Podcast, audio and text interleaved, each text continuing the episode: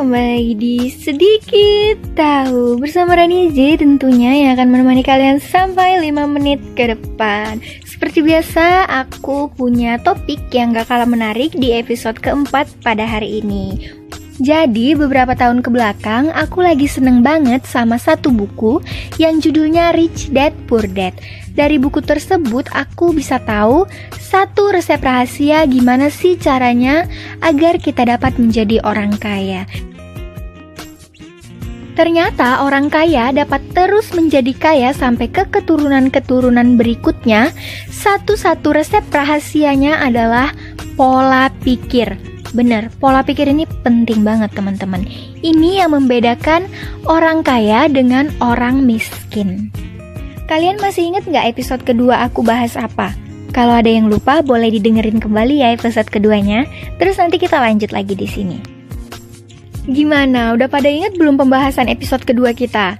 Nah, jadi gitu teman-teman. Ternyata pola pikir ini sangat berkaitan sekali dengan pikiran bawah sadar kita. Kok bisa sih orang kaya itu anak-anaknya juga bakal jadi orang kaya? Cucu-cucunya nanti juga tetap jadi kaya. Kok mereka kayak nggak punya darah keturunan miskin gitu? Ya karena mereka punya pola pikir orang kaya yang berbeda dengan pola pikir orang miskin. Jadi orang-orang kaya itu memiliki pikiran-pikiran positif yang mana mereka selalu memungkinkan apa-apa yang dikehendaki anaknya. Nah, misalnya nih anaknya ngomong ke orang tuanya, "Emah, nanti aku besok pengen jadi dokter yang hebat."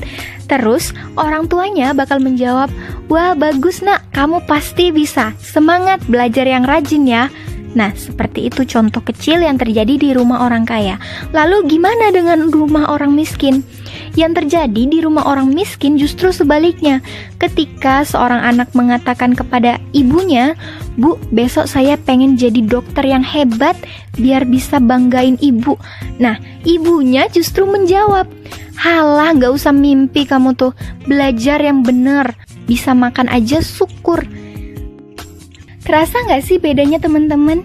Jadi orang tua dari si anak orang kaya ini cenderung mendukung, sementara orang tua dari si anak yang miskin ini memiliki pola pikir yang sangat realistis, sehingga mereka cenderung membunuh potensi anak mereka sendiri.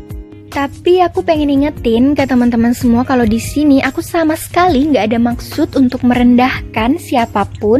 Jadi bener-bener aku cuma mau sharing apa yang aku dapat dari buku Rich Dad Poor Dad. Karena informasi ini sangat bermanfaat sekali teman-teman. Kita lanjut ya.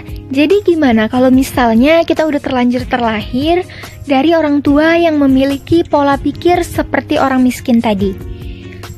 Yang dapat kita lakukan adalah memprogram ulang pola pikir kita, menggantinya dengan pola pikir seperti pola pikir orang kaya yang sudah aku jelasin tadi.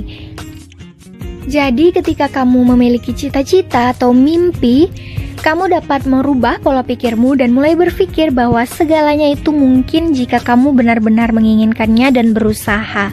Kamu pasti bisa, maka besok kamu benar-benar akan bisa.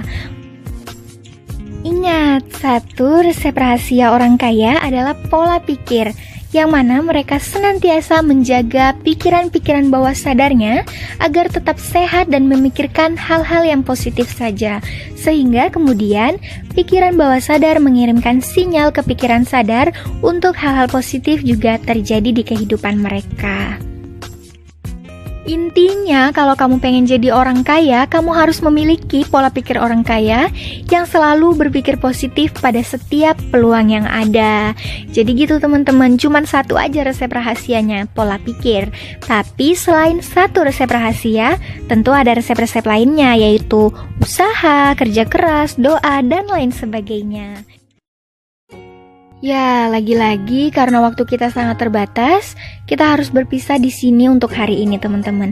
Tapi tenang aja karena kita akan ketemu lagi di episode selanjutnya untuk membahas sesuatu yang gak kalah menarik dari episode hari ini.